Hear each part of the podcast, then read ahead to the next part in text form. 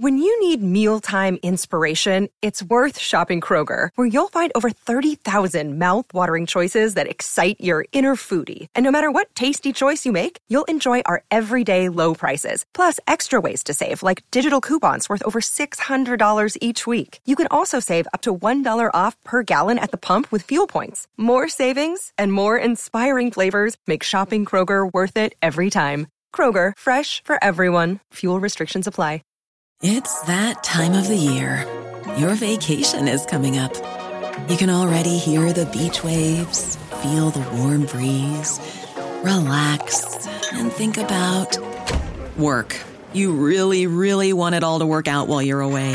Monday.com gives you and the team that peace of mind. When all work is on one platform and everyone's in sync, things just flow wherever you are. Tap the banner to go to Monday.com.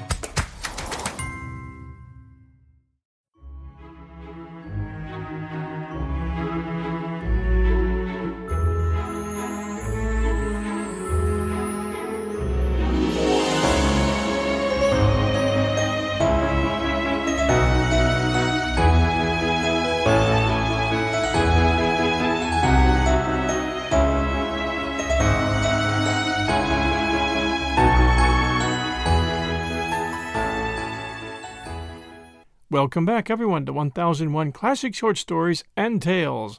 This is your host, John Hagedorn. Today, a special Thanksgiving story for you from Louisa May Alcott called An Old Fashioned Thanksgiving.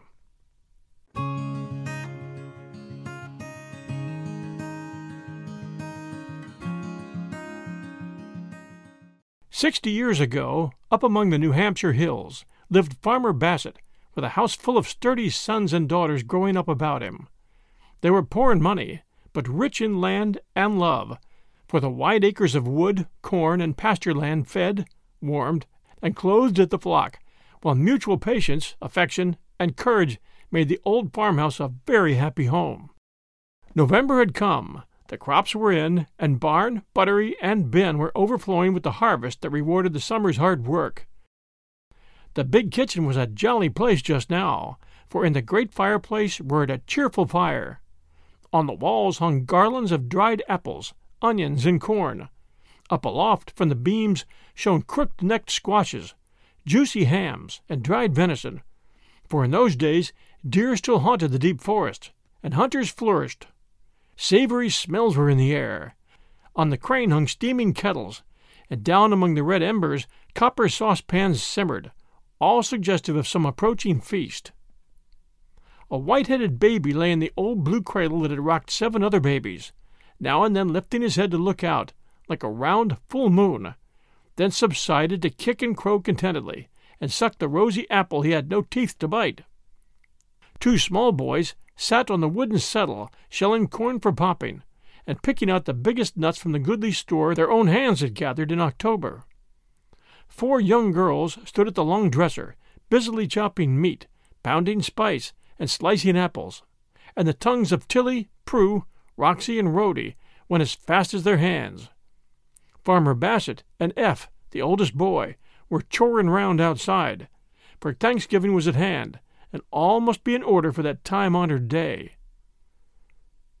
To and fro, from table to hearth, bustled buxom Mrs. Bassett, flushed and flowery, but busy and blithe as the queen bee of this busy little hive should be. I do like to begin seasonable and have things to my mind. Thanksgiving dinners can't be drove, and it does take a sight of victuals to fill all these hungry stomachs, said the good woman, as she gave a vigorous stir to the great kettle of cider apple sauce, and cast a glance of housewifely pride at the fine array of pies set forth on the buttery shelves. Only one more day, and then it will be time to eat. I didn't take but one bowl of hasty pudding this morning, so I shall have plenty of room when the nice things come, confided Seth to Sol as he cracked a large hazelnut as easily as a squirrel. No need of my starving beforehand. I always have room enough, and I'd like to have Thanksgiving every day, answered Solomon, gloating like a young ogre over the little pig that lay near by, ready for roasting. Sakes alive! I don't, boys. It's a mercy it don't come but once a year. I should be worn to a thread paper with all this extra work atop of my winter weaving and spinning, laughed their mother, as she plunged her plump arms into the long bread trough and began to knead the dough as if a famine was at hand. Tilly, the oldest girl, a red cheeked, black eyed lass of fourteen, was grinding briskly at the mortar, for spices were costly, and not a grain must be wasted. Prue kept time with the chopper, and the twins sliced away at the apples till their little brown arms ached, for all knew how to work, and did so now with a will. I think it's real fun to have Thanksgiving at home. I'm sorry Grandma's sick, so we can't go there as usual, but I like to mess round here. Don't you, girls? asked Tilly, pausing to take a sniff at the spicy pestle. It will be kind of lonesome with only our own folks. I'd like to see all the cousins and aunts and have games and sing, cried the twins, who were regular little romps and could run, swim, coast, and shout as well as their brothers. I don't care a mite for all that. It'll be so nice to eat dinner together, warm and comfortable at home, said quiet Prue, who loved her own cozy nooks like a cat.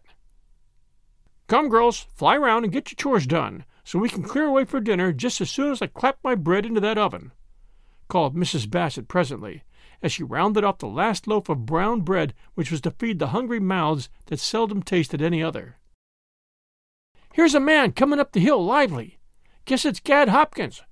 Pa told him to bring a dozen oranges if they weren't too high, shouted Sol and Seth, running to the door, while the girls smacked their lips at the thought of this rare treat, oranges, and Baby threw his apple overboard as if getting ready for a new cargo.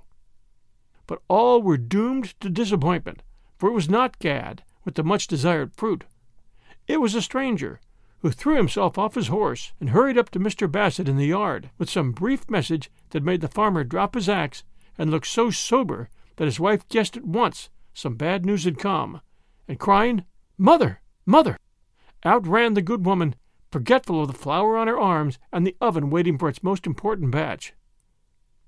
The man said old Mr. Chadwick, down to Keene, stopped him as he passed, and told him to tell Mrs. Bassett her mother was failin' fast, and she'd better come today.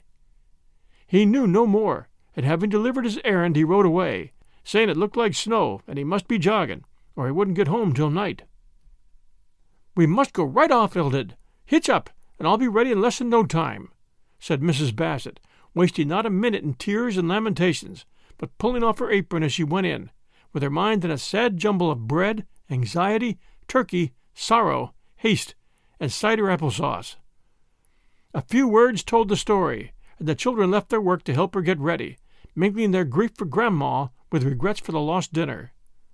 I'm dreadful sorry, dears, but it can't be helped.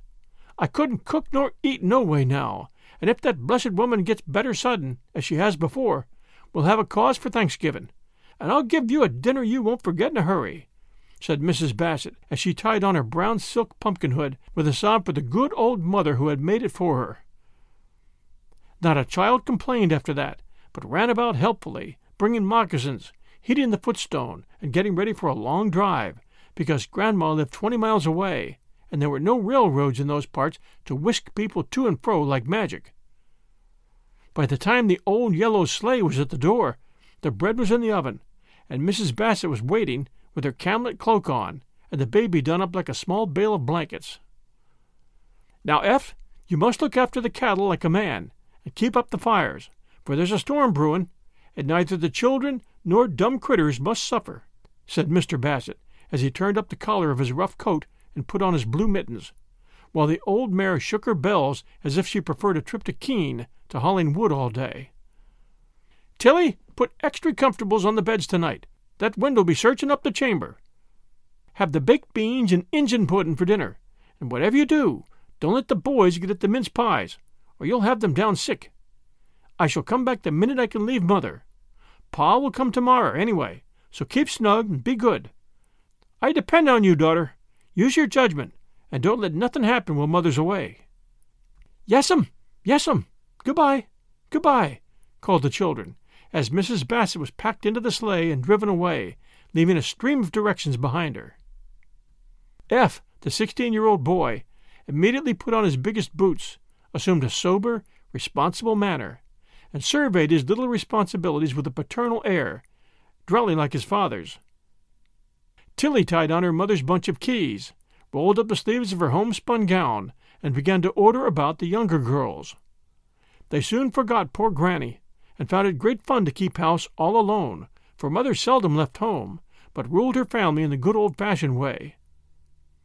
There were no servants, for the little daughters were Mrs. Bassett's only maids, and the stout boys helped their father, all working happily together with no wages but love, learning in the best manner the use of the heads and hands with which they were to make their own way in the world.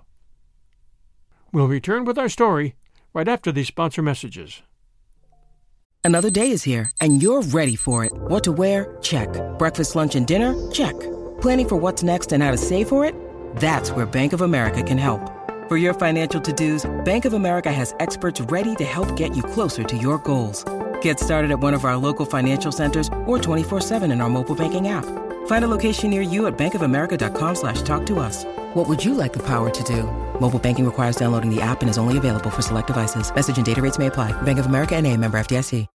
As humans, we're naturally driven by the search for better. But when it comes to hiring, the best way to search for a candidate isn't to search at all. Don't search, match with Indeed. When I was looking to hire someone, it was so slow and overwhelming.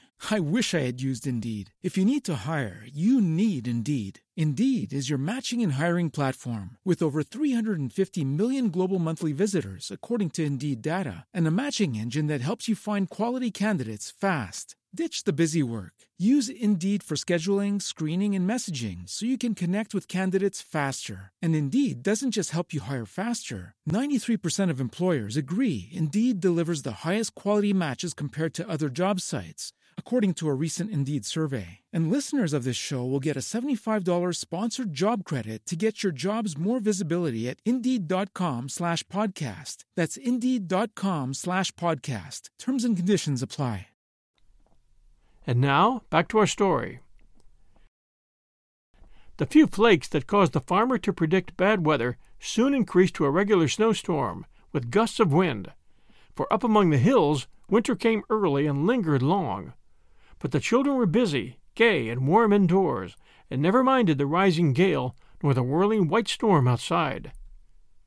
Tilly got them a good dinner, and when it was over, the two elder girls went to their spinning, for in the kitchen stood the big and little wheels, and baskets of wool rolls, ready to be twisted into yarn for the winter's knitting, and each day brought its stint of work to the daughters, who hoped to be as thrifty as their mother. Eph kept up a glorious fire, and superintended the small boys, who popped corn and whittled boats on the hearth, while Roxy and Rhody dressed corncob dolls in the settle corner, and Bose, the brindled mastiff, lay on the braided mat luxuriously warming his old legs. Thus employed, they made a pretty picture, these rosy boys and girls in their homespun suits, with the rustic toys or tasks which most children nowadays would find very poor or tiresome. Tilly and Prue sang as they stepped to and fro, drawing out the smoothly twisted threads to the musical hum of the great spinning wheels. The little girls chattered like magpies over their dolls, and the new bedspread they were planning to make, all white dimity stars on a blue calico ground, as a Christmas present to Ma. The boys roared at Eph's jokes, and had rough and tumble games over Bose, who didn't mind them in the least, and so the afternoon wore pleasantly away.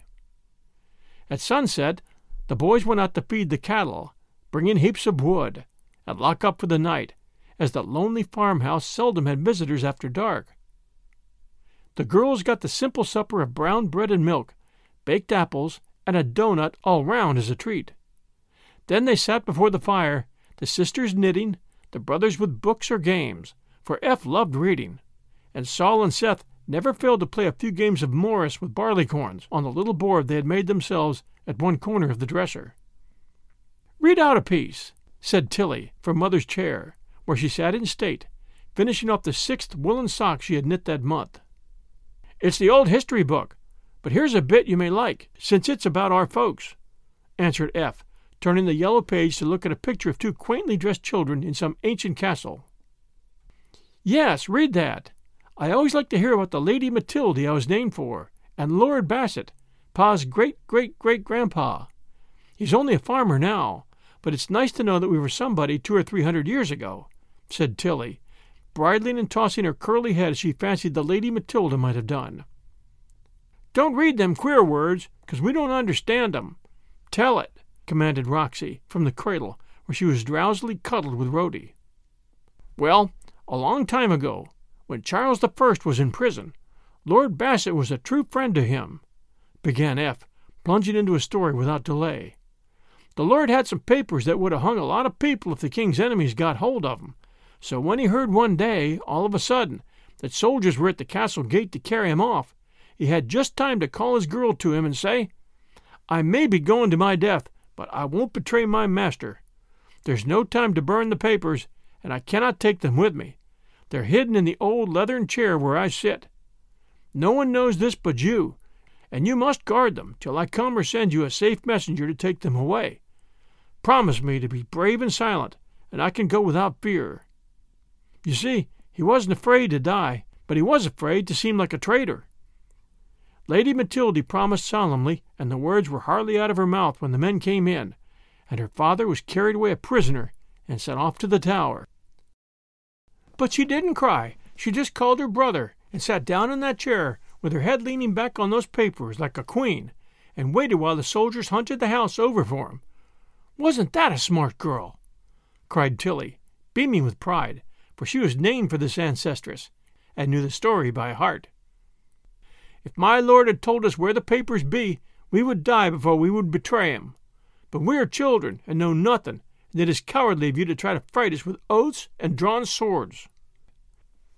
As Eph quoted from the book, Seth planted himself before Tilly, with a long poker in his hand, saying, as he flourished it valiantly, Why didn't the boy take his father's sword and lay about him?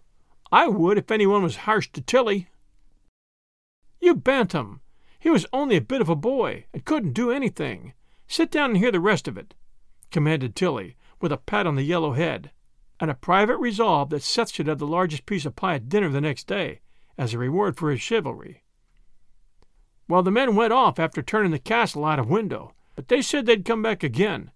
So faithful Matilda was full of trouble, and hardly dared to leave the room where the chair stood. All day she sat there, and at night her sleep was so full of fear about it that she often got up and went to see that all was safe. The servants thought the fright had hurt her wits, and let her be, but Rupert, the boy, stood by her and never was afraid of her queer ways. She was a pious maid, the book says, and often spent the long evenings reading the Bible, with her brother by her, all alone in that great room, with no one to help her bear her secret, and no good news of her father.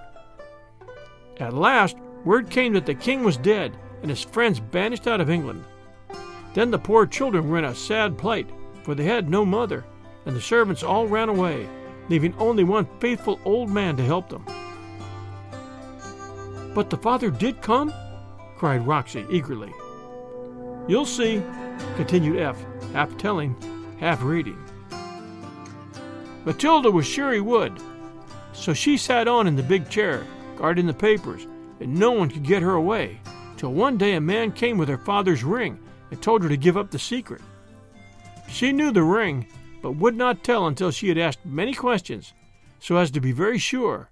And while the man answered all about her father and the king, she looked at him sharply. Then she stood up and said, in a tremble, for there was something strange about that man, Sir, I doubt you, in spite of the ring, and I will not answer till you pull off the false beard you wear, that I may see your face and know if you are my father's friend or foe. Off came the disguise, and Matilda found it was my lord himself come to take them with him out of England.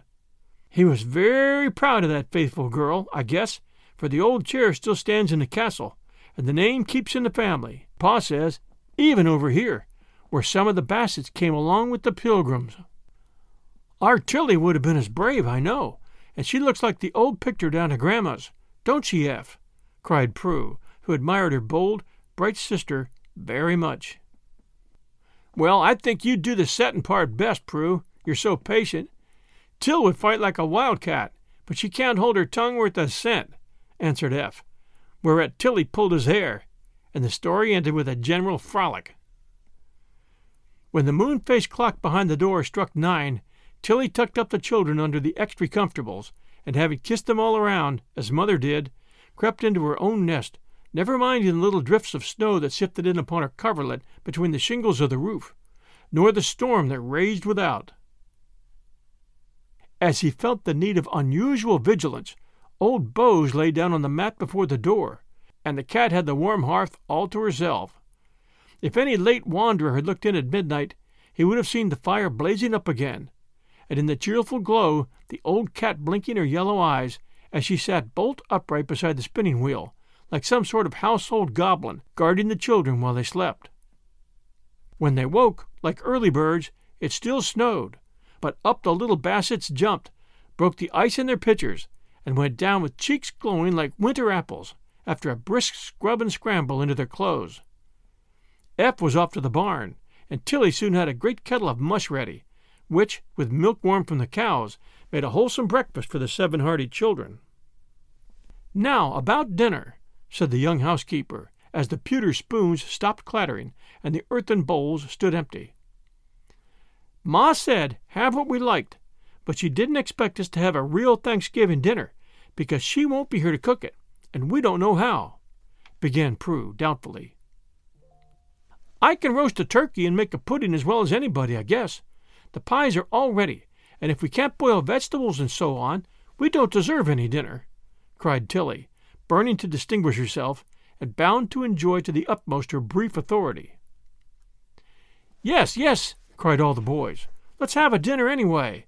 Ma won't care, and the good victuals will spoil if they ain't eaten right up. Pa is coming tonight, so we won't have dinner till late. That will be real genteel and give us plenty of time, added Tilly, suddenly realizing the novelty of the task she had undertaken. Did you ever roast a turkey? asked Roxy, with an air of deep interest. Shouldn't you darst to try? said Rhody, in an awe-stricken tone. You will see what I can do. Ma said I was to use my judgment about things, and I'm going to. All you children have got to do is keep out of the way, and let Prue and me work. Eph, I wish you'd put a fire in the best room, so the little ones can play in there. We shall want the settin' room for the table, and I won't have 'em pickin' around when we get things fixed, commanded Tilly, bound to make her own short reign a brilliant one. I don't know about that. Ma didn't tell us to, began cautious Eph, who felt that this invasion of the sacred best parlor was a daring step. Don't we always do it Sundays and Thanksgivings? Wouldn't Ma wish the children kept safe and warm anyhow? Can I get up a nice dinner with four rascals under my feet all the time? Come now, if you want roast turkey and onions, plum pudding and mince pie, you'll have to do as I tell you, and be lively about it. Tilly spoke with such spirit and her last suggestion was so irresistible that Eph gave in, and, laughing good naturedly, tramped away to heat up the best room, devoutly hoping that nothing serious would happen to punish such audacity.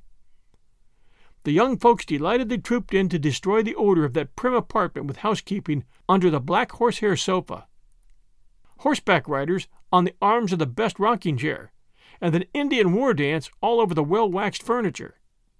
Eph finding the society of the peaceful sheep and cows more to his mind than that of two excited sisters, lingered over his chores in the barn as long as he could, and left the girls in peace. Now Tilly and Prue were in their glory, and as soon as the breakfast things were out of the way, they prepared for a grand cooking time. They were handy girls, though they had never heard of a cooking school, never touched a piano, and knew nothing of embroidery beyond the samplers which hung framed in the parlor one ornamented with a pink mourner under a blue weeping pillow, the other with this pleasing verse, each word being done in a different color, which gave the effect of a distracted rainbow. The verse went, This sampler neat was worked by me in my twelfth year, Prudence B. Both rolled up their sleeves, put on their largest aprons, and got out all the spoons, dishes, pots, and pans they could find, so as to have everything handy, as Prue said. Now, sister, we'll have dinner at five. Pa will be here by that time if he's coming tonight, and be so surprised to find us all ready, for he won't have had any nice victuals if Grandma's so sick, said Tilly importantly. I shall give the children a piece at noon. Tilly meant luncheon. Doughnuts and cheese, with apple pie and cider, will please 'em. There's beans for Eph. He likes cold pork, so we won't stop to warm it up, for there's lots to do and I don't mind saying to you I'm dreadful dubersome about the turkey. It's all ready but the stuffing, and roasting is as easy as can be. I can baste first rate. Ma always likes to have me. I'm so patient and steady, she says, answered Prue, for the responsibility of this great undertaking did not rest upon her, so she took a cheerful view of things. I know, but it's the stuffing that troubles me, said Tilly, rubbing her round elbows as she eyed the immense fowl laid out on a platter before her. I don't know how much I want, nor what sort of yarbs to put in, and he's so awful big. I'm kind of afraid of him. I ain't. I fed him all summer, and he never gobbled at me.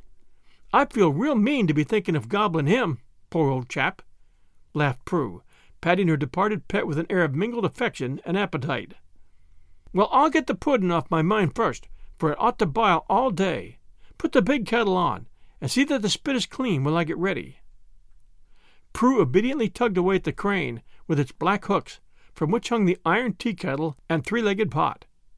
Then she settled the long spit in the grooves made for it in the tall andirons, and put the dripping pan underneath, for in those days meat was roasted as it should be, not baked in ovens. Meantime, Tilly attacked the plum pudding. She felt pretty sure of coming out right here, for she had seen her mother do it so many times. It looked very easy. So in went suet and fruit, all sorts of spice, to be sure she got the right ones, and brandy instead of wine. But she forgot both sugar and salt, and tied it in the cloth so tightly that it had no room to swell, so it would come out as heavy as lead and as hard as a cannonball if the bag did not burst and spoil it all. Happily unconscious of these mistakes, Tilly popped it into the pot and proudly watched it bobbing about before she put the cover on and left it to its fate. I can't remember what flavoring Ma puts in, she said, when she had got her bread well soaked for the stuffing. Sage and onions and apple sauce go with goose, but I can't feel sure of anything but pepper and salt for a turkey. Ma puts in some kind of mint, I know, but I forget whether it's spearmint, peppermint, or pennyroyal, answered Prue, in a tone of doubt, but trying to show her knowledge of yarbs, or at least of their names. Seems to me it's sweet marjoram or summer savory.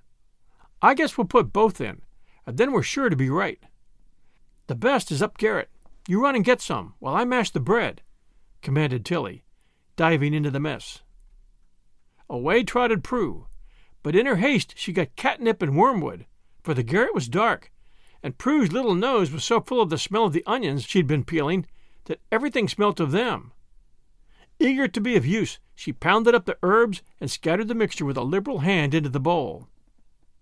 It doesn't smell just right, but I suppose it will when it's cooked, said Tilly, as she filled the empty stomach that seemed aching for food, and sewed it up with the blue yarn, which happened to be handy.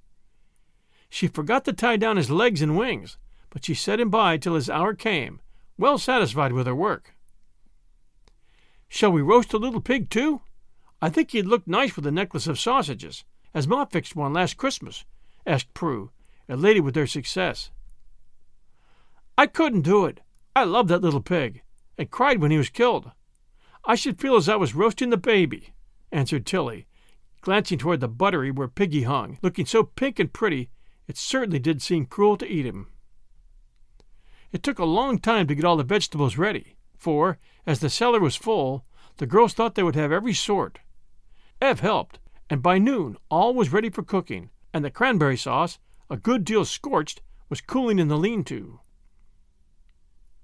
Luncheon was a lively meal, and doughnuts and cheese vanished in such quantities that Tilly feared no one would have an appetite for her sumptuous dinner.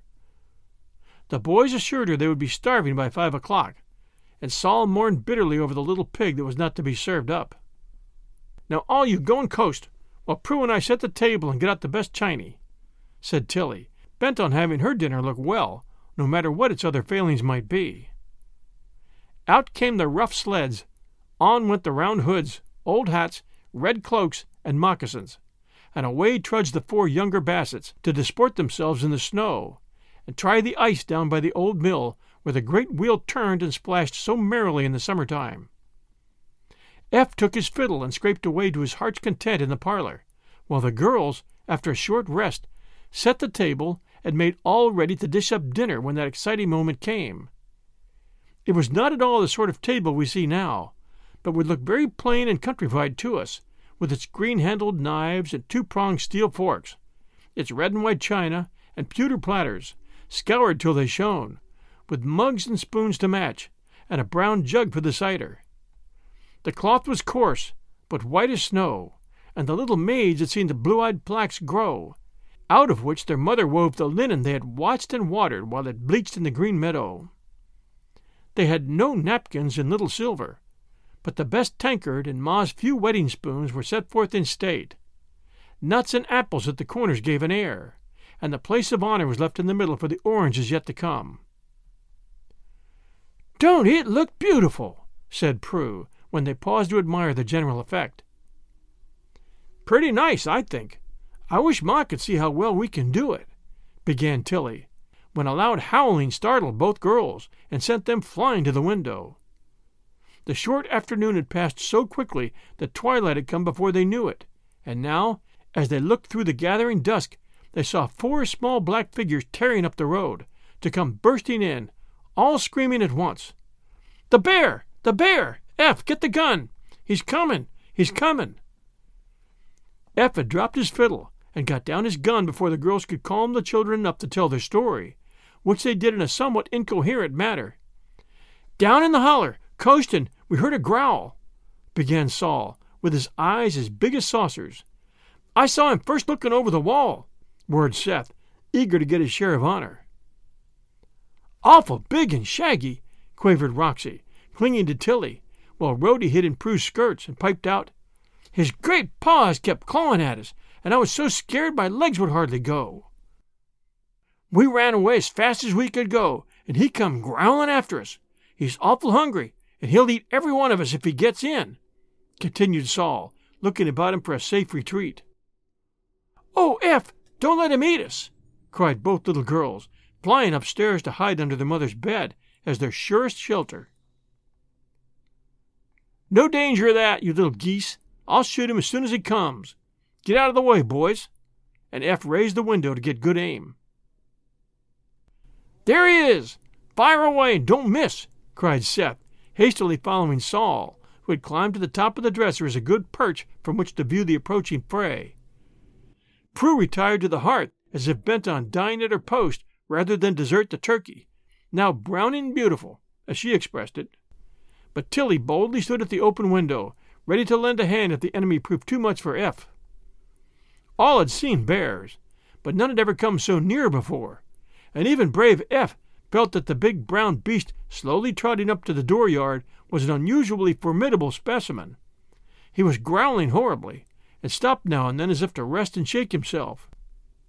Get the axe, Tilly, and if I should miss, stand ready to keep him off while I load again, said Eph, anxious to kill his first bear in style and alone. A girl's help didn't count. Tilly flew for the axe and was at her brother's side by the time the bear was near enough to be dangerous. He stood on his hind legs and seemed to sniff with relish the savory odors that poured out of the window. Fire, Eph! cried Tilly firmly. Wait till he rears again. I'll get a better shot then, answered the boy, while Prue covered her ears to shut off the bang, and the small boys cheered from their dusty refuge up among the pumpkins. But a very singular thing happened next, and all who saw it stood amazed, for suddenly Tilly threw down the axe, flung open the door, and ran straight into the arms of the bear, who stood erect to receive her, while his growlings changed to a loud ha ha that startled the children more than the report of a gun. It's Gad Hopkins trying to fool us, cried Eph, much disgusted at the loss of his prey, for these hardy boys loved to hunt and prided themselves on the number of wild animals and birds they could shoot in a year. Oh, Gad, how could you scare us so? laughed Tilly, still held fast in one shaggy arm of the bear, while the other drew a dozen oranges from some deep pocket in the buffalo skin coat and fired them into the kitchen with such good aim that Eph ducked. Prue screamed, and Sol and Seth came down much quicker than they went up. Well, you see, I got upsot over yonder, and the old horse went home while I was a floundering in a drift, so I tied on the bufflers to tote 'em easy, and come along till I see the children playing in the holler. I just meant to give 'em a little scare, but they run like partridges, and I kept up the joke to see how Eph would like your sort of company. And Gad haw haw it again. You'd have had a warm welcome if we hadn't found you out. I'd have put a bullet for you in a jiffy, old chap, said Eph, coming out to shake hands with the young giant, who was only a year or two older than himself. Come in and sit up to dinner with us. Prue and I have done it all ourselves, and Pa will be along soon, I reckon, cried Tilly, trying to escape. No, I couldn't, no ways. My folks will think I'm dead if I don't get along home, since the horse and sleigh have gone ahead empty. I done my errand and had my joke. Now I want my pay, Tilly. And Gad took a hearty kiss from the rosy cheeks of his little sweetheart, as he called her. His own cheeks tingled with the smart slap she gave him as she ran away, calling out that she hated bears and would bring her axe next time. I ain't afeard. Your sharp eyes found me out, and if you run into a bear's arms, you must expect a hug, answered Gad as he pushed back the robe and settled his fur cap more becomingly. I should have known you in a minute if I hadn't been asleep when the, girls squalled. You did it well, though, and I advise you not to try it again in a hurry, or you'll get shot, said Eph as they parted, he rather crestfallen, and Gad in high glee. My sakes alive! The turkey's burnt on one side, and the kettles are boiled over, so the pies I put to warm are all ashes, scolded Tilly, as the flurry subsided and she remembered her dinner.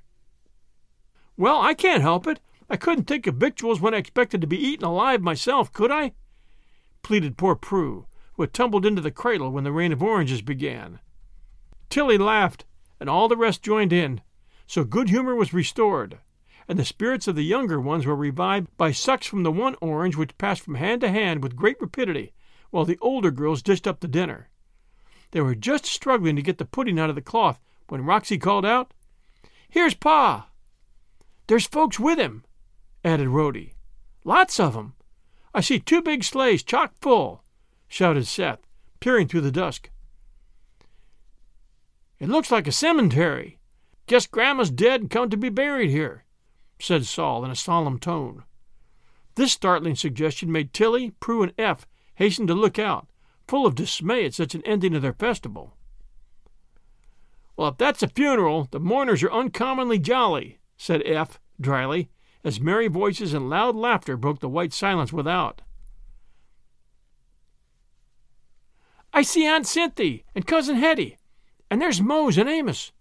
I do declare, Pa's bringing 'em all home to have some fun here, cried Prue, as she recognized one familiar face after another.